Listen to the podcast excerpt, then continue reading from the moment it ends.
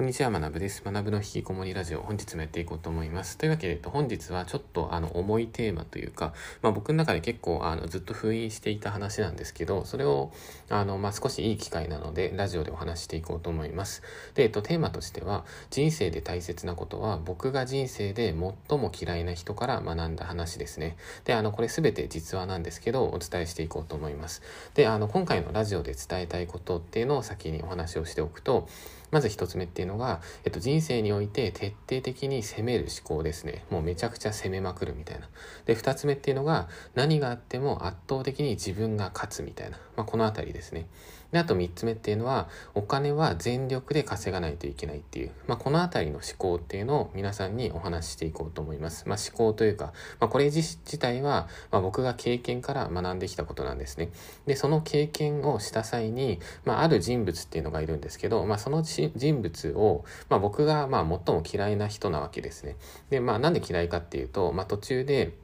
まあ、裏切りとまではいかないですけど、まあ、まあ、半分裏切りみたいな感じですかね。まあ、それで、あの、関係性悪くなって、で、僕が、あの、一番絶望したタイミングが、あの、会社で起業失敗した時だったんですけど、まあ、そこで出会った、まあ、一番、その、深いパートナーの話なんですね。で、それを話そうと思います。で、あの、早速始まる前な、前にすいません、ちょっと一旦余談だけ挟むと、えっと、最近の、えっと、僕のツイートっていうのが、まあ、ちょっとその、まあ、レベルを上げたというか、まあ、ちょっとその、なんて言うんですかね、あの、厳しめの意見では最近増やしてるんですね。で、なんでこんな感じに、あの、僕のツイートとか、まあ、僕のツイートっていうのはその場で僕が思ったことをそのまま全部吐き出してるものなんですよ。で、これがなんでこう、タイに行った時と今ドバイに来て変化したかっていうと、まあ、これっていうのがあのドバイって、まあ、すごい高級車がいっぱい走ってるんですよ。でその高級車の中に、まあ、僕高級車全然知らないんですけど、まあ、一つだけ知ってるのが、えっと、ランボルギーニっていうあの車があるんですね。であのランボルギーニは僕自身がすごいあの知っている。でその理由っていうのが、まあ、僕がその最も嫌いな人っていうのが、まあ、そのランボルギーニ絶対自分は乗ってやるみたいな夢を常に語っていたんですね。だからそのランボルギーニを見るたびに僕はどうしても、まあ、その自分の過去っていうのを思い出してしまってでそれで最近はそのもっと頑張っていかないとなとかあとはもう人生もっと攻めていかないといけないなみたいな、まあ、そういう思考にこう立ち戻れるというか、まあ、だから僕自身今ドバイにいてそれで、まあ、多分来週か再来週、まあ、4月中にはあのタイに戻る予定なんですね、まあ、だからそのタイに戻る前に、まあ、一旦このドバイっていうその土地にいる間に、まあ、この話っていうのをしておきたいなと思ったので、まあ、ちょっとあの話していきたいと思います。というわけでじゃあ最初あの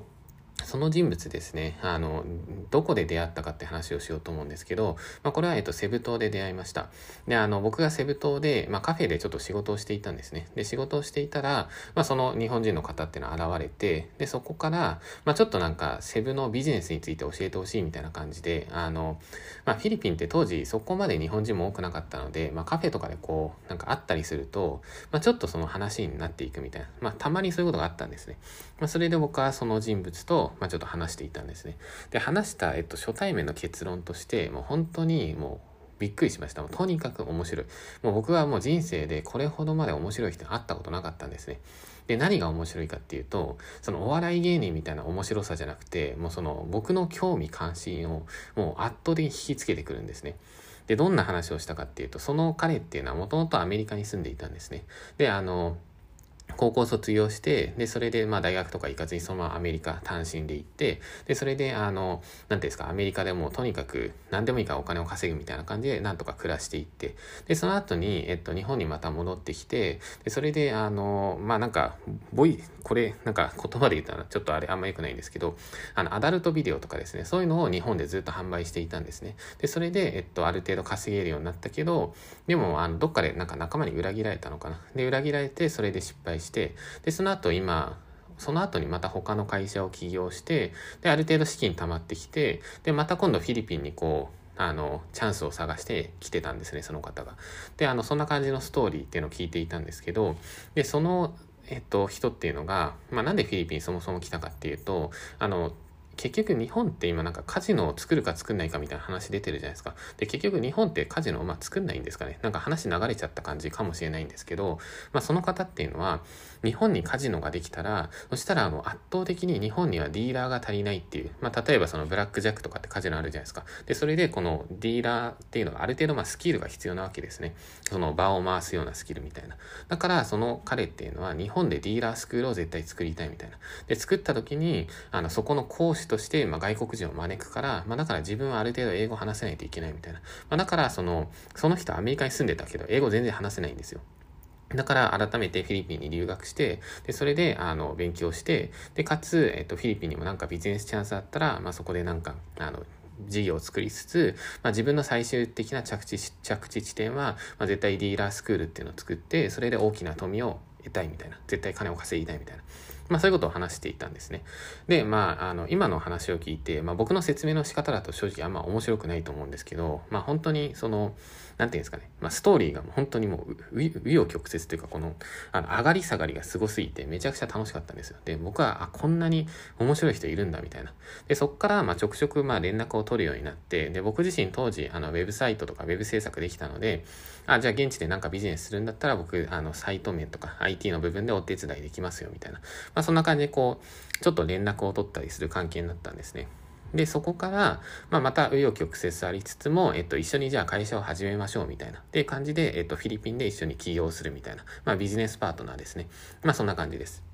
で、その後どうなったかっていうと、もうあの、会社のメンバー、当時何人かもいたんですけど、みんな同じ家に住んで、で、それで一緒に暮らしながら、あの、ビジネスを作っていったんですね。で、あの、ここからちょっと、あの、次の話に進んでいくんですけど、まあ、この一緒の家で暮らしながら、まあ一緒の家で暮らすと、やっぱそこ、会話も多いじゃないですか。で、そこの会話から僕は本当に多くのことを学んだんですね。で、そこを話していこうと思います。一旦ちょっとチャプター区切ります。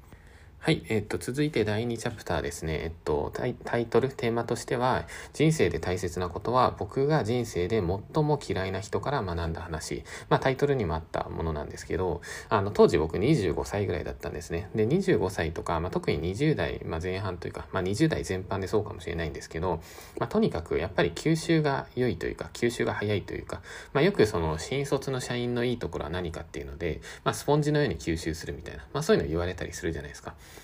で、あの、当時の僕もそうだったんですね。まあ、だから、その、まあ、今となっては本当に最も嫌いな人ではあるんですけど、まあ、尊敬もしているんですけど、やっぱその、まあ、ちょっとトラブったりして、まあ、ちょっと、あの、違うなと思ったんで、今は嫌いになっていて、ででも、やっぱその人の言ってることって本当に正しかったんですね。で、だから、その、ドバイに僕は今住んでいて、で、ある程度そのお金とかも稼げるようになって、まあ、その、この先の、まあ、人生もそんな困んないだろうとは思ってるんですけど、やっぱりその、その人物が常に追いかけていたそのラボルギーニっていう車ですね。まあそれがもうドバイにこうビュンビュンビュンビュン走ってるんですよ。で、それ2日に1回ぐらい見るんですよ。で、見るたびに、やっぱその人物の顔を思い出して、で、あの当時言われてきたことっていうのがこう頭にこうもう一回戻ってくるんですね。当時のセブ島の思い出というか。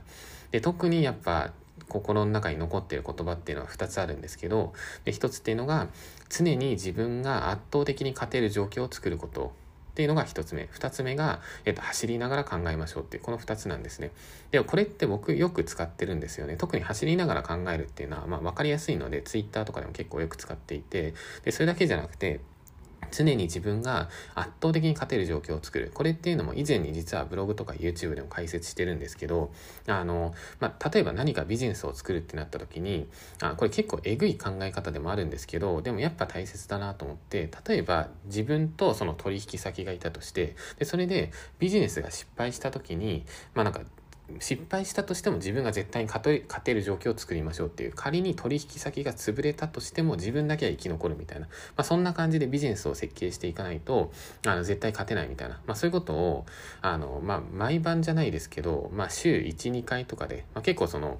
当時僕もお酒結構ガンガン飲んでいて、それでそのパートナーも結構お酒好きだったので、まあ飲みに行ったりしながら、まあそういう話を聞いたりしてたんですね。で、それで、ああ、面白いな、みたいな。まあ今までその、その人物に会う前までの僕っていうのは本当にアマちゃんで、あの、まあ別にお金ってそんな稼がなくてもいいし、みたいな。まあなんか楽しければいいかな、みたいな。まあなんかお金ってあんまそんないらないよな、みたいな。まあそういうふうに思っていたんですけど、やっぱその人物に会うことによって本当に圧倒的に180度バーンって変わったんですね。で、バーンって変わって、で、そこからやっぱ稼げるようになったんですけど、まあ、ただ最近っていうのは、やっぱりその、僕の収益、まあ普通にある程度稼げていて、まあ月収1000万とかっていうのは全然超えてずっと、ま継続できてるんですけど、まあ、ただその、じゃあ右肩上がりにガンガン伸びてるかって言われたら、まあそういうわけじゃないんですね。じゃあなんでその、あの、まあ正直もお金使い道ないんで、もういらないっちゃいらないんですけど、で改めて考えた時に、やっぱその当時言われていたことっていうのが、今の僕は全然実践できてないなって、まあ、ふと思ったんですね。まあドバイに行ってそのランボルギーニとかを見ながら。で、あの、まあ、なんて言うんですかね。まあ、そういうのを思った時に、まあ、やっぱりもう一回ちょっと初心に戻んないといけないなっていう。で、そこで、あの、まあ、今このドバイという土地でランボルギーニを見て、昔を思い出して、で、それで、あ、やっぱもっと圧倒的にこう上を目指さないといけない。圧倒的にこう自分は勝っていかないといけないというか、まあ、そういうふうに思ったんですね。あそれが、えっと、第2チャプターの話ですね。で、続いて、えっと、じゃあ、第3チャプターこのまま進んでいっちゃいます。で、えっと、その後に、そのパートナーとは、まあ、結論回答揉めたんですね。で、揉めて、まあ、会社は解散っていう感じになりました。で、解散して、で、それで、まあ、会社にあった、まあ、資産とか、まあ、そういったものっていうのは、まあ、結論回答向こうに、まあ、全部、まあ、持ってかれるって言ったら、まあ、あの、語弊があるかもしれないんですけど、まあ、僕はとりあえずもうすっからかんになりました。完全に。もう貯金とかほぼなくて、で、その後に、あの、まあ、いろいろその、なんていうんですか、まあ、よくわかんない出費とかもちょっと起きてしまったので、まあ、本当にもう打つ直前と、うつ、うつ病の直前というか、もう絶望してたんですよ。で、当時どんな感じの生活かっていうと、朝起きて、まあ朝9時、10時ぐらいじゃないですか。で、それで、あ、今日も何も予定ないなっ、つって、まあ、カフェ行くんですよ。で、カフェ行って朝から、なんかとりあえずなんか軽いパスタとか食べるんですよ。ペペロンチーノみたいな。で、食べた後に何するかっていうと、強い酒をずっと飲むんですね。で、あの、なんだっけな、酒の名前ちょっと忘れちゃったんですけど、あの、なんだっけな、あの、すいません、カクテルなんですけど、結構強いカクテルがあって、それをガブッと一杯飲んで、まあそうすると頭がちょっとこう、ふわっとなるじゃないですか。で、それで一杯飲み終わって、それで大体、まあ11時とか、11時半とかになって、で、その後どうするかっていうと、追加注文するんですよ。で、追加でもう一回それを飲んで、で、そうするとまたさらにこうリラックスするじゃないですか。で、それいつまでやるかっていうと、だいたい17時、18時ぐらいまでやるっていう。まあ、それを1、2週間ずっと続けてましたね。もうクソ、クソ人生みたいなことやってたんですけど、でもそれやらないと、もう僕当時鬱になっちゃうって本当に思ったので、あの、まあ、そんな感じだったんですね。でもそこからやっぱ時間が経つと、まあ、徐々に徐々にこうメンタル回復してくるんですよ。で、メンタル回復して、で、それで、あの、ちょうど失敗したのが2016年の、まあ、9月なんですけど、で、そこから、まあ、僕が沈んでいた時期っていうのは、まあ、11月半ばぐらいまでですかね。で、そこから、まあ、えっと、2017年ぐらいからは、まあ、ある程度こう、動き出したんですよ。で、2016年は、えっと、年収が僕、えっと、150万円だったんですね。1年間で150万円稼いだと。で、じゃあ、翌年、2017年はいくら稼いだかっていうと、えっと、1800万まで稼ぎました。だから、ここっていうのをたまに聞かれたりするんですね。で、ここからのテーマとしては、えっと、企業失敗後に僕が爆速で復活できた理由ですね。150万の年収っていうのをたった1年で1800万まで伸ばせました。で、なんでこれができたかっていうと、まあ、これやっぱりその僕のことをま裏切ってきたというか、僕の僕が最も嫌いな人物が教えてくれたことっていうのを忠実に全部実行していったんですね。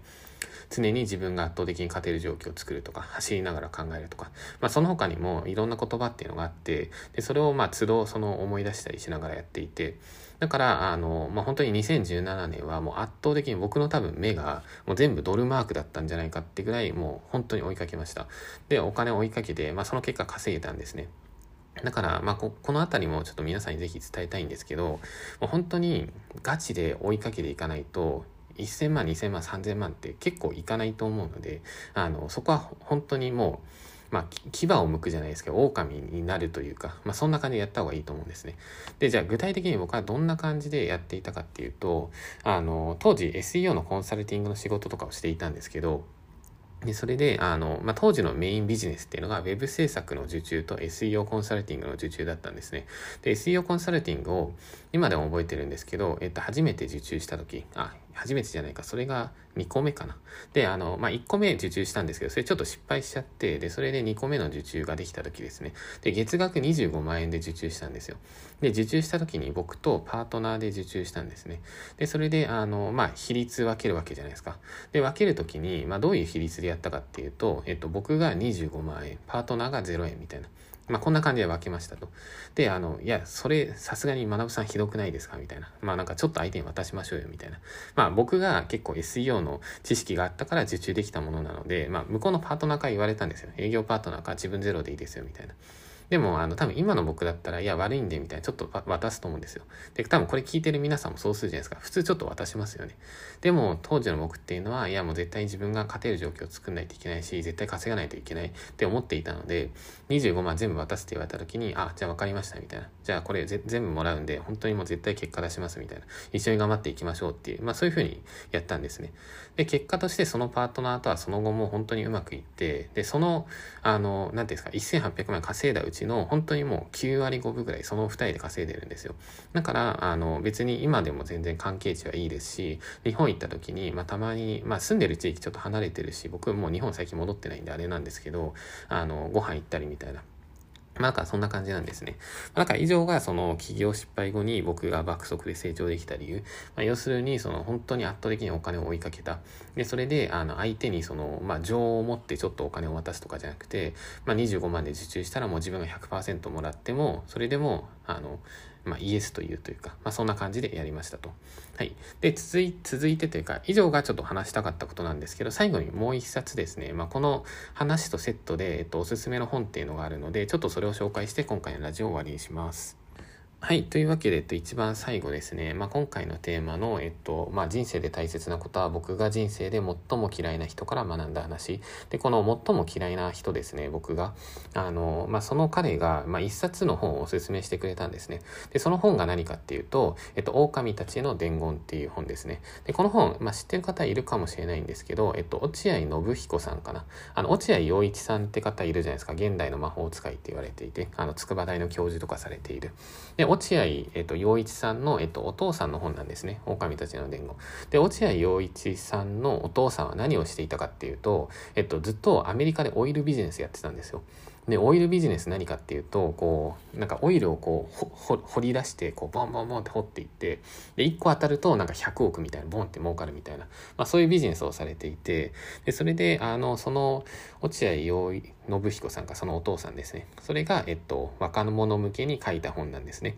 狼たちへの伝言。まあ、狼っていうのが、要するに、これから世界にのし上がっていきたいとか、これから絶対に、あの、上を目指していきたいような人。向けの本なんですね。だちょうど僕はこの本読んだ時は25歳とかぐらいだったので、あの、まあ僕、当時の僕はそんな野心とかなかったんですけど、でもこの本を読んだことによって本当にすごい、あの、人生観が変わったというか、まあ多分もう合計で5、6回は読み返したと思うんですけど、まあ今日もこのラジオ終わった後でもう一回読み返そうと思います。で、あの、まあどんな感じの内容かっていうと、もうとにかくもう攻めて生きろみたいな感じで、めちゃくちゃ刺激的なメッセージ超書かれてるんですね。まあ、だから今の時代ってやっぱりその、まあお金なんてそんな稼がなくていいよとか、まあなんかとりあえず幸せに生きればいいじゃんみたいな、まあそういうこと言われたりしていて、まあ僕もそれ本当に同意なんですけど、まあただ同意とはいえ、でもじゃあ、あの、なんていうんですか、まああんま稼がないでいいよと言いつつも、例えばなんかあのフリーランスとかで月20万ぐらい稼いでいて、で、あんま稼がないでいいよと言いながら20万稼ぎつつ、でもその20万を稼ぐのになんかめちゃめちゃ時間かかってる、めちゃくちゃ苦労してるみたいな。もうひいひい言いながらやっと20万みたいな。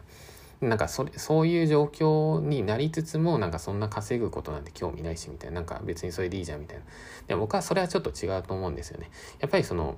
まあ稼ぎまくることは正義ではないですけど、でもやっぱりその、もっとできることあるし、で、もっと真剣にお金について考えてやっぱ収入って上がるんですよ。で、僕自身もやっぱ月収100万円超えれた理由っていうのは、月収100万ってことは時給6250円だなっていう計算をして、じゃあ時給6250円を、あの、仕事で稼ぐためにはどの仕事を受注すればいいんだろうみたいな、そこを本当に真剣に考えるんですね。で、スキル足りないんだったら、もう自分のスキルを、まあ多少盛るでもいいから、もうその案件を取りに行くみたいな。そういうことやんないと絶対上行けないんですね。でこういった思考っていうのをやっぱこの狼たちの伝言っていう本でも学べますし、まあ、やっぱそのこの本一冊だけじゃなくて、まあ、僕の僕はも最もこの本を深く学べた理由っていうのは僕がその本当に嫌いな人物ですね。その人物が